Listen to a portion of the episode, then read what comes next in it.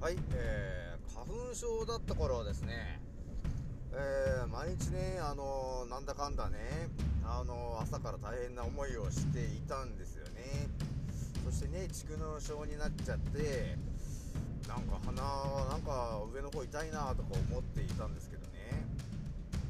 で、ある時ね、あの塩鼻うがいっていうものを見つけまして、でね、ちょっとね、興味本位でね、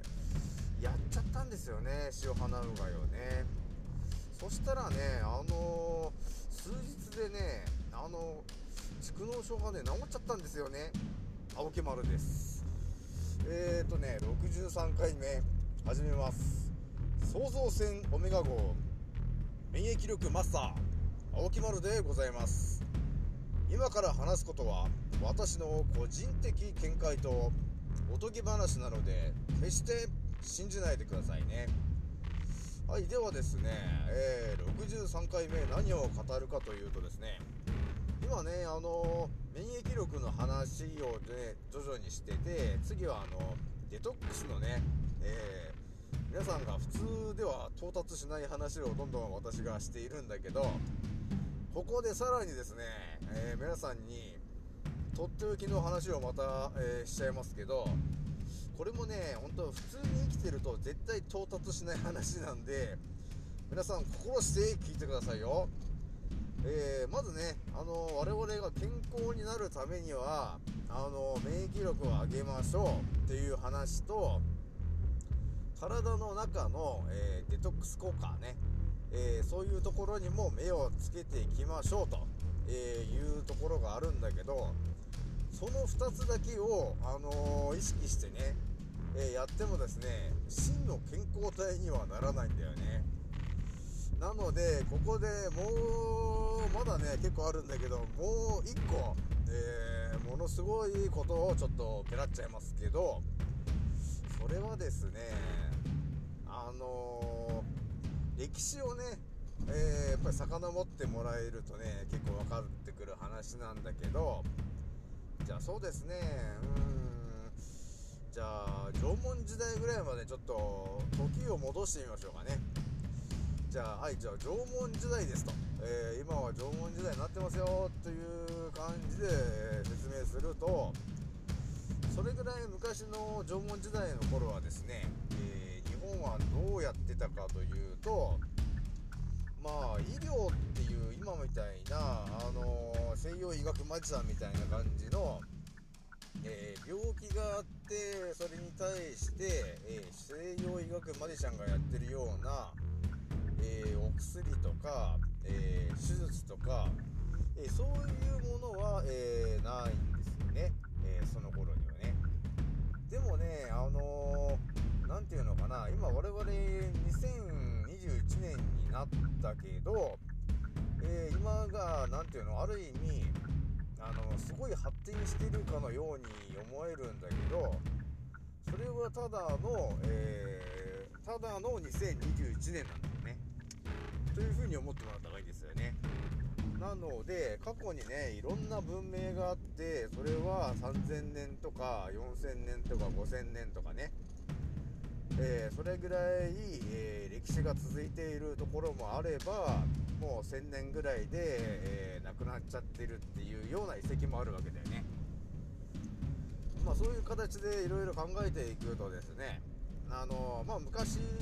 まあ、縄文時代でいうとまあその今でいう西洋医学マジシャンはまあその頃いなかったんでえー、縄文時代の人たちは、えー、病気みたいなことになった時っていうのは一体どういうふうに、えー、対処をしてたのかと、えいうところの、え情報をですね、えが頭に入っていればですよ。入ってれば西洋医学の方々に頼る必要もなく、えその病気というか病というものにからその脱することができるわけなんですよ。で私もねいろいろな情報を頭にちょっと入れているのでその縄文時代のねそれぐらいの時の、えー、病気の治し方っていうのはどういうものがあるかっていうとですよ。あまあ例えばですけどあのー、薬草ですね。分かります？山とかにあのいろんな花とか、えー、実とかなってると思うんですけど、えー、薬草学ってものがあってそれは神話にもねいろんなものがあると思うんだけど、えー、そういうものを使ってその病気と呼ばれてるものを治していたということがあるんだけどさらにもう一つ皆さんに知ってもらいたいのはあの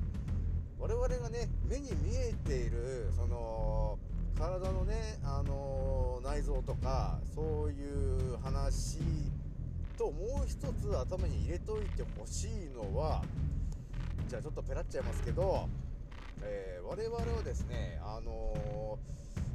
えー、生を受けた瞬間からですね心の風車というものが、え、生まれた瞬間から回転が始まるんですよね。えー、それはあの風車みたいなものをイメージしてもらえるといいんですけど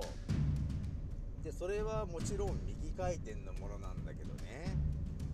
えー、そういうものが我々が、えー、生まれた瞬間からそれはえ生まれたというか生命が、え、誕生した瞬間からその、え、心の風車と呼ばれているものは、え、回転をしているんですよね。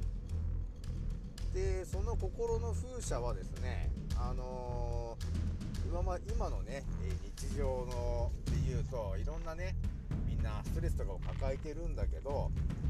あまりねそういうストレスみたいなものをたくさん抱えてしまうとその風車の回転がねあの遅くなってしまって、えー、そうなるとどうなるかっていうとあの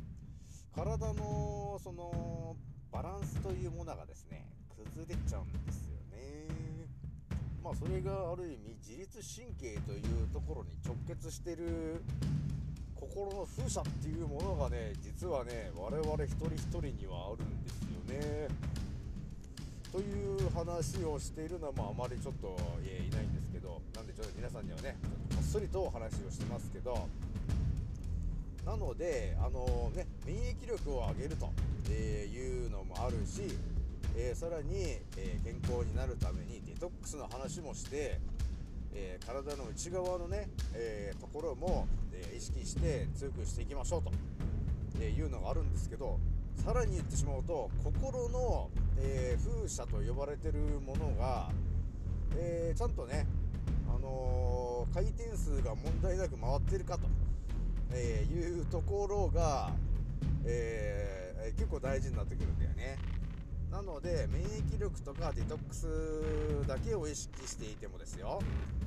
そのやってる人間が例えばですよものすごい何て言うの毎日ストレスを抱えている状況だとすると、えー、要するにあの心の、えー、風車の、えー、スピードが、えおかしくなってしまって、え神経の、えバランスというかね心のバランスが崩れちゃうわけ。でそうすると、あの結構ね内臓にそれは直結するものなんだよね。その心の風車の状況っていうものがね。なので、えー、病気になる理由の見えてないところの影響としてはですね、えー、ストレスなんですよね。なのであの、ストレスを受けてる人はあの心の風車のね、え回転が遅くなってしまってバランスを崩しているんでねそうすることによってその内臓とかのね、えー、どっかしらの内臓のところにダメージが、えー、いってしまって、え、そこから病気になってしまうんですよね。ということが、えあるんですよ。でその縄文時代とかね、そういう話はそういう時はそういう時はというか縄文時代とかもね、まあ、もちろん病気みたいなものはあったんだけどやっぱりそれをねあの悪霊とかそういう悪いものが要するに体に溜まってるからでそれをちょっと浄化してあげましょうというような話なんだよね。なのでだからまあ亀棚にはなんかお塩があるんだよね。なのでねあの塩をねあの玄関とか持ったりすると思うんだけど要するにあの人間の体も塩をたくさん入れてあげることによって、えー、その体の悪いものを外に出してやると、えー、いうこともあるんですよね。なので今回はねその心の話をねちょっとペラっちゃいましたけど皆さんねあの皆さんなんだろうね皆さん、まあ、私のチャンネルを聞いてもらってる人がたくさんいるいるみたいなんですけどこれはとてもありがたいことなんですけどね。やっぱりね皆さんね口でやっぱり出さないけどあのみんな頑張ってるなと私は思ってますよ。あのこのね今の日本をね生きるの生きるのはね結構大変だと思ってるんだよね私もね。何ていうのかなもう何かしらストレスが関わるかかるようになってるんだよね今の世の中ってね。なんだろうねストレスがかかんない人って本当なんだろうねお金持ちのなんだろうねものすごいお金持ちの人とかぐらいですかね。なんかストレスをそんな抱えてない人っていうのは。なんか普通で常識とかねあの当たり前の枠の中にいる人って結構なんかなんやかんやでさストレスを抱える感じになってるんですよね。それでやっぱりねあの心の風車がね動きが悪くなっちゃって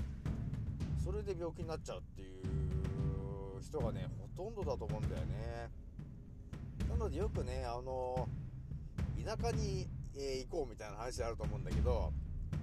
まあ、東京とかに住んでてもう心がもうストレスでボロボロになっちゃってあの風車がめちゃくちゃになっちゃうとあの田舎の方に行ってその山の方に行くんだけど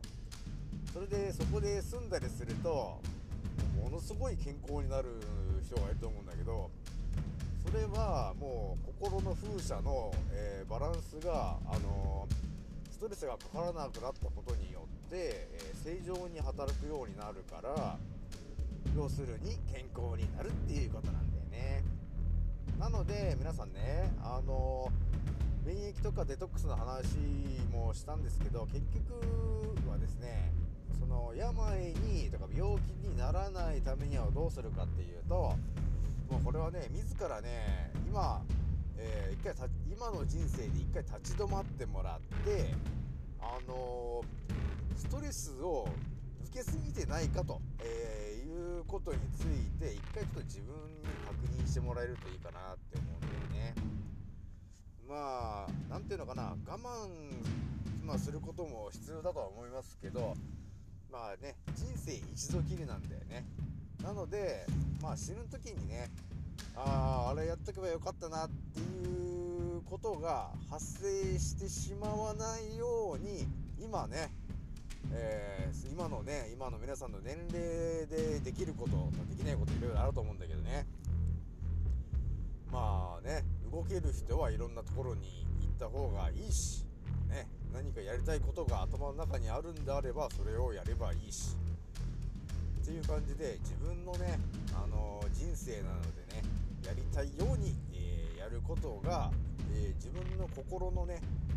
えストレスを一番かけないで、え自由意志で、え生きられるということになるんだよね。それが結局、え、健康につながることになるんで、え、皆さんね自分の心ですよね。